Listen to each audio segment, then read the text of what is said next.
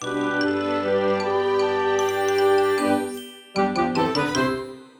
ローツーザーメン皆さんこんにちは。ドイツ語講師の小町です。さて皆さん今日は12月20日。次皆さんにお会いするときはなんと12月24日クリスマスイブになります。そんなクリスマス前最後のポッドキャストなんですけど今日はですねはじめ少しお知らせから始めさせてください。Und jetzt Ankündigungen. 皆さんはですね、毎月この日はすごく自分にとって大事な日なんだみたいな記念日みたいな日はあるでしょうか？私たちフォルモントにはですね、いくつかそういった日があるんですけど、そのうちの一つが20日今日なんですね。なぜかというと、フォルモントができたのが11月20日っていう、20日っていう20日だっていうのもあるんですけど、もう一つ大きな理由があって、フォルモントで提供しているコースって全部で4つあるんですね。プライベートコース、会話コース、テキストコース、あと少人数レッスンっていうグループのレッスンになっています。その4つのうち2つは常に受付をしているんですけど、テキストコースと少人数レッスンに関しては常に受付をしているわけではありません。その2つのコースがなんと申し込み開始をするのが今日20日なんですね。毎月20日はなのでテキストコースと少人数レッスンの申し込み開始日として私たちスタッフの間では結構バタバタとしています。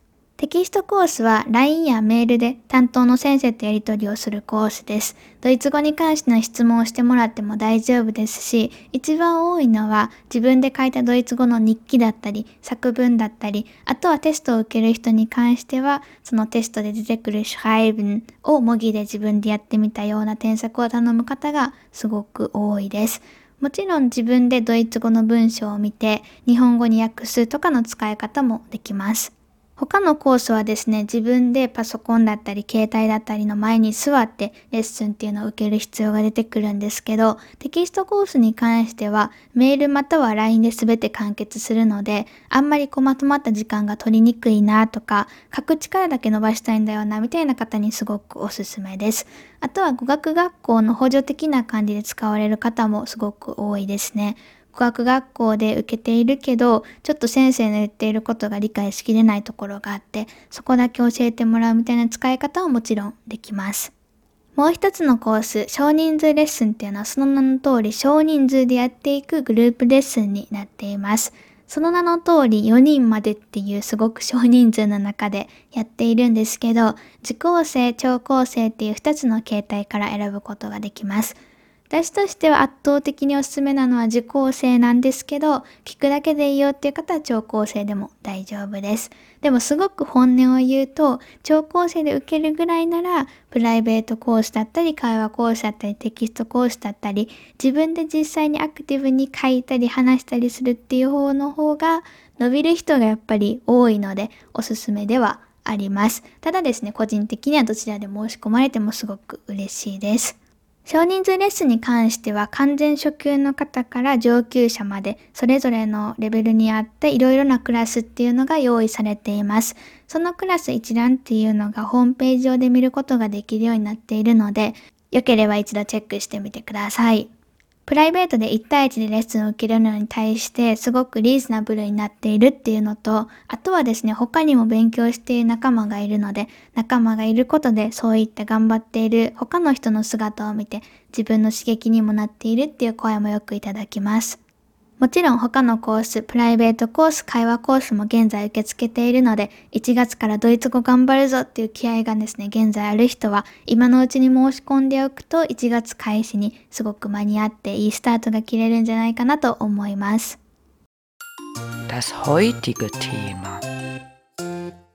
それではここからはですね、いつも通り今日のテーマやっていこうと思います。本日のテーマは以前ですね、ちょっとドイツ語の慣用句を10個ぐらい選んで紹介したの皆さん覚えているでしょうか？今日はその続きをやっていこうと思います。以前10個紹介したので、今日はですね、11個から20個まで、またまた10個紹介していこうかなと思います。どうしてこう続いているのかっていうと、この紹介している慣用句っていうのが全てですね、ドイツ語のアドベントカレンダーとしてフォルモントの公式 Twitter または Instagram で毎日紹介している慣用句の抜粋というか、まあ、そのまま紹介しているっていう形なんですね。以前は確か12月10日にポッドキャストを出して1日から10日目までに紹介している10個の慣用句っていうのを紹介していってたと思うんですけど、今日はちょうど20日なので12月11日から20日までに紹介された10個の慣用句っていうのをさらにここではもう一度復習として紹介していこうかなと思います。それぞれですね、前もちょっとやったように、日本語の訳、またはドイツ語っていうのを言うので、私が日本語を言った時は皆さんは頭の中で瞬間読作文みたいな感じですよね。ドイツ語にして話す、または書いてみてください。答えも必ずちゃんと後に言うので、合っているか間違っているか、せっかくなのでアウトプットの場にここ活用していきましょう。私がドイツ語を言った時っていうのは皆さんは日本語訳を考えて、これもですね、言うまたは書くっていうのをするのが一番望ましいです。日本語だから全然考えるだけでもいいやって思う方多いと思うし、私もですね、結構初めの方はそうだったんですけど、このアドベントカレンダー、私が基本的に企画と、あとは言葉の選定と画像っていうのを作っていて、一番困ったのが、ドイツ語の例文とかではなくて、逆に日本語訳でした。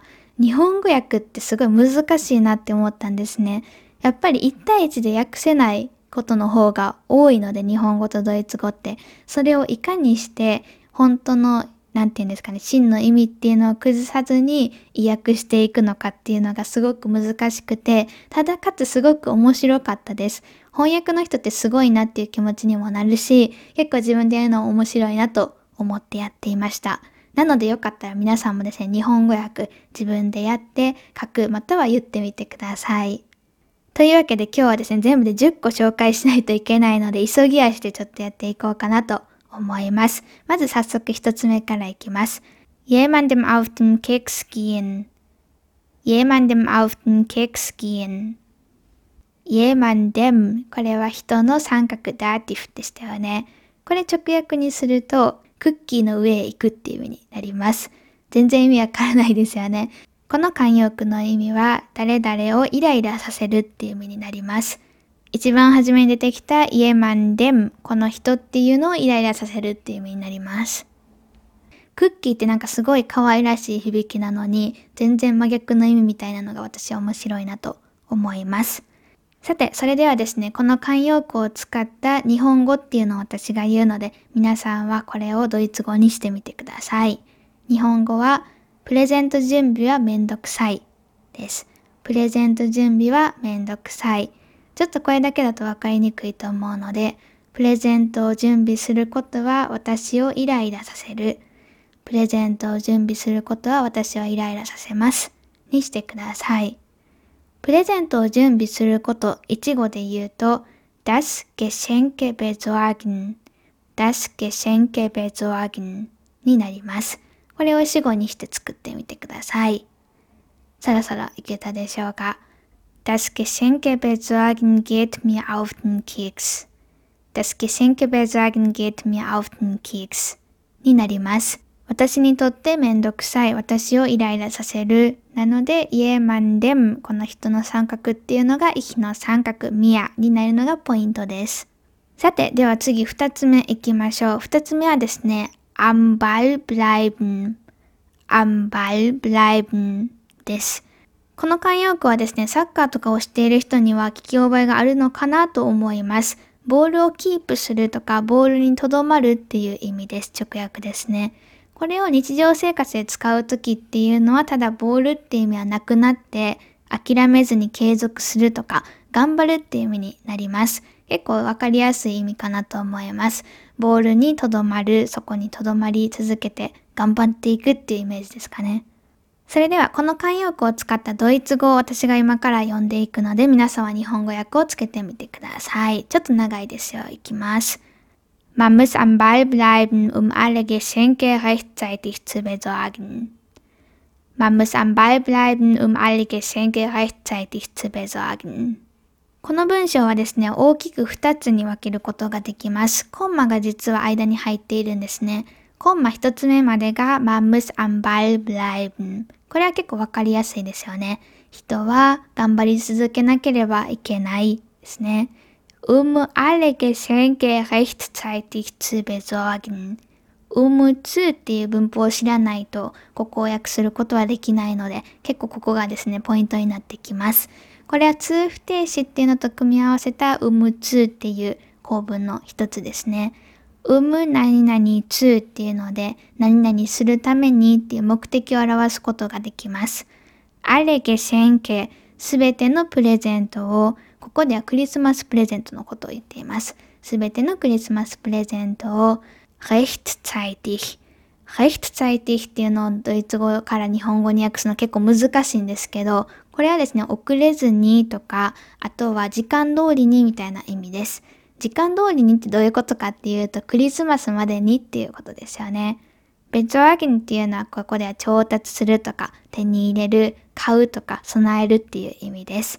すべてのプレゼントを送れないように揃えるためには諦めてはいけないみたいな意味になります。すごくこう大げさに聞こえるかもしれないんですけど、それぐらいこう一回ですね、クリスマスのストレスっていう話をしたと思うんですけど、クリスマスプレゼント大人数のいろんな人に用意するのって大変ですよね。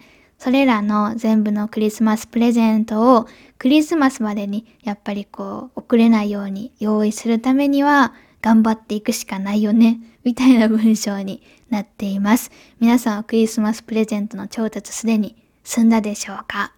さて次3つ目いこうと思います。3つ目は結構ですね、私が気に入っている表現です。Schlafende Hundebecken schlafende Hundebecken です。schlafende Hunde 眠っている犬を wecken 起こすっていう意味です。これ結構ですね、イメージがしやすくて、どういう時に使うのかっていうと、余計な面倒を引き起こすって言いたい時に使います。眠っているを起こすなので、なんか私の頭の中には番犬ガオガオみたいな、こうゲームがですね、出てくるんですけど、皆さんはどうでしょうか？あれも犬を起こさないようにやっていくゲームですよね。そんな感じで、こう結構ワンちゃんが起きちゃうと可愛いんですけど、ちょっと怖かったりとか、こうワンって吠えられたりとかする時もあると思うんですね。そういったイメージとちょっとリンクさせやすいんじゃないかなと思います。何かあ余計なことしちゃったみたいな時に使います。ではですね、これに関しては皆さんにドイツ語の文章を作ってもらおうかなと思います。クリスマスの食事という話題は時々面倒なことになる。クリスマスの食事という話題は時々余計な面倒を引き起こす。です。クリスマスの食事以前のポッドキャストでやりました。覚えているでしょうか？Weihnachtsessen ですね。話題、ドイツ語で知らない人もいるんじゃないかなと思います。話題はドイツ語で das Gesprächsthema das Gesprächsthema Gespräch っていうのがこれ会話。テーマがこれはテーマ、話題のことですね。話のネタ、話題みたいな感じです。主語はクリスマスの食事という話題はなので、ドイツ語でそこだけ言うと、Das Gesprächsthema Weihnachtsessen になります。クリスマスの食事という話題は時々面倒を引き起こす。そろそろ皆さんドイツ語にできたでしょうかこれをドイツ語にすると、Das Gesprächsthema Weihnachtsessen weckt manchmal schlafende Hunde になります。Das Gesprächsthema Weihnachtsessen weckt manchmal schlafende Hunde ですね。主語を作るのがちょっと難しかったかもしれないんですけど、そこさえできたら割とわかりやすいかなと思います。さて、では次4つ目いきましょう。これは知っている人が多いかもしれないです。von 何々 die Nase voll haben です。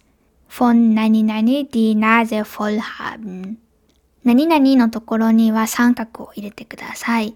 これ直訳すると鼻をいっぱいにしているって意味になります。これも結構イメージがしやすくて、意味はですね、何々にうんざりしているっていう意味になります。ちょっとネガティブな意味かなと思います。ではですね、今からこれも私が日本語を言うので皆さんはドイツ語を書いたり話したりしてみてください。多くの人はラストクリスマスを聞き飽きている。多くの人はラストクリスマスにうんざりしている。ラストクリスマスっていうのはこれは曲の題名ですよね。クリスマスの時期だと結構聞く機会が多いんじゃないかなと思います。聞きすぎてもういいってなってるような状況のことですね。ラストクリスマスにうんざりしているっていう風にラストクリスマスをちょっと強調したいなと思うので、フォンで始まる文にしてみてください。Von Last Christmas haben viele Leute die Nase voll. Von Last Christmas haben viele Leute die Nase voll が文章になります。いけたでしょうかどんどんいきます。5つ目です。次はですね、ちょっと面白い表現です。zwei linke Hände haben. zwei linke Hände haben です。これは直訳すると左手を2本持っているって意味になります。まあ右手と左手あるので絶対にこういったことはないと思うんですけど、左手が仮に2本ある自分を想像してみてください。おそらくほとんどの人が右利きだと思うんですね。私は右利きなんですけど、左手でやっぱりこう物を書いたりとか何かするのってすごい大変なことが多いです。そんな多分様子から来ていると思うんですけど、この意味はですね、不器用であるっていう意味で使われます。左手を2本持っているから不器用。結構これもイメージがしやすいかなと思います。この慣用句に関して私が今からドイツ語を読んでいくので皆さんは日本語にしてみてください。Beim Plätzchenbacken hat man lieber keine zwei linken Hände. Beim Plätzchenbacken hat man lieber keine zwei linken Hände. さあ、いかがでしょうかちょっと長いなって感じた人もいましたかね文章が長いなとか難しいなって感じた時は、まず主語と動詞っていうのを見分けるのがすごくおすすめです。この文章の主語は man、動詞は hat でした。人は持っているですね。まあ、この haben っていうのは zwei linke Hände haben の haben から来ています。一つ目がですね、beim Plätzchen backen。beim っていうのは by プラス dem の省略形になります。By っていうのはここでは何々の時っていう意味で覚えてください。プレッツヘンバッキン、プレッツヘンクッキーを焼くときにですね、クッキーを焼くときは、hat man lieber keine zwei linken Hände。lieber っていうのはここでは何々の方がいいぐらいで考えてください。keine zwei linken Hände。keine なのでこれはイコール nicht と一緒で否定が入っています。なので、不器用じゃないになるんですよね。不器用であるが zwei linken Hände haben だったので、カイネが入ってるってことは、不器用じゃない逆の意味になります。合わせると、クッキーを焼くときは不器用じゃない方がいいよねっていう意味になります。クッキーを焼くときは不器用じゃない方がいい。まあそりゃそうっていう感じですよね。不器用じゃない人の方がクッキー焼くのは上手なんじゃないかなと私も思います。次、6つ目行きましょう。6つ目結構ね、私は可愛い表現だなと思います。それが、durch die Blume sagen。durch die Blume sagen です。これは直訳すると、花を通して言うって意味になります。ブルーメ、お花って意味で知っている人多いんじゃないかなと思います。お花を通して言うっていうことは、要するに遠回しに言うって意味で使います。結構遠回しに言う人って日本には多いんじゃないかなと私はね、思ったりしています。この辺も結構空気を読む文化とかが関係していそうですよね。さて、それではですね、これもちょっと長いんですけど、あえて私は日本語しか言わないので、皆さんドイツ語を作るチャレンジしてみてください。プレゼントが気に入ってないことを私はお母さんに遠回しに言います。プレゼントが気に入っていないことを私はお母さんに遠回しに言います。ちょっと長いので難しいなって感じる人はまず2つ文章を作ってみてください。1つ目が私はお母さんに遠回しに言います。2つ目がお母さんのプレゼントはだから彼女のプレゼントは私に気に入っていません。この2つの文章をちょっと別々で作ってみて最後にガッチャンコするっていうのをやっていきましょう。私はお母さんに遠回しに言いますはまさにこの durch die Blume sagen を使うんですよね。Ich sage meiner Mutter durch die Blume. Ich sage meiner Mutter durch die Blume. プレゼントが気に入っていないドイツ語にすると Ihr Geschenk 彼女のプレゼントですね。Ihr Geschenk gefällt mir nicht. Ihr Geschenk gefällt mir nicht. になります。こういった2つの文章をくっつけたいときに使うのが接続詞になります。ここで使うのは何々ということっていう意味を持っている das です。Ich sage meiner Mutter durch die Blume, dass mir ihr Geschenk nicht gefällt. Ich sage meiner Mutter durch die Blume, dass mir ihr Geschenk nicht gefällt. ミアの位置が今出すのすぐ後になっているんですけど、別に ihr Geschenk の後でも全然大丈夫です。Das ihr Geschenk mir nicht gefällt. das っていうのはこれ副文を取るので、ihr Geschenk gefällt mir nicht. gefällt っていう動詞っていうのを一番最後に置いてあげる必要が出てくるんですよね。さて、これはなかなか中級以上の文章だったかなと思うんですけど、皆さんいかがだったでしょうか ?7 つ目は fix und fertig sein です。fix und fertig sein 私は結構これね、可愛いなって思います。意味はそんなに可愛くないんですけど、この直訳っていうのは、これ直訳するのが結構難しくて、そのまんまこれだけで使うことが多いんですよね。あえて直訳するのであれば、完成しているっていう意味になります。で、意味はどういうことなのかっていうと、ヘトヘトに疲れているっていう時に使うことが多いです。一応他の意味もあるんですけど、これが一番多いですね。ネガティブな意味が続いてるんですけど、ちょっと頑張ってやっていきましょう。ヘトヘトにめちゃくちゃ疲れている時に fix and fertig sein っていうのをよく使います。では、こちらもですね、私が日本語を言うので皆さんはドイツ語を作ってみてください。みんなクリスマス準備のストレスでヘトヘトです。みんなクリスマスのストレスでヘトヘトに疲れています。みんなっていうのはこれ人はっていうことで、マンっていうのを主語にしてください。クリスマスのストレス一回やりましたよね。ドイツ語覚えているでしょうか？これはドイツ語で Weihnachtsstress でした。クリスマスの準備によって疲れていますっていう感じにしたいんですけど、このよってっていうのはここではとりあえず von を使ってみてください。von の後は dative 三角が来るんですよね。クリスマスストレスによってっていうのを強調したいので、これもちょっとですね、一番初めに置いておこうかなと思います。さて、皆さんそろそろできたでしょうか？これをドイツ語にすると、例えばこんな風になります。Vom Weihnachtsstress ist man fix und fertig. Vom Weihnachtsstress ist man fix und fertig. vom プラス dem の省略で vom を今使っています。クリスマスの準備によってが vom Weihnachtsstress ですね。で、その後に動詞なので、man の動詞は何かっていうと、ここでは sein 動詞なので、ist, ist man fix und fertig そんなにこう難しい文構造ではないと思うんですけど、ちょっとフォンを使うとかが難しいかもしれないですね。さて、慣用句の紹介も残すところ3つになりました。ラスト3つ目はですね、jemanden auf dem Laufenden halten。jemanden auf dem Laufenden halten になります。これは結構個人的にはですね、よく使うんですけど、言いにくいって感じます。なんて言うんですかね、早口言葉みたいって思います。皆さんもよかったら挑戦してみてください。jemanden auf dem Laufenden halten です。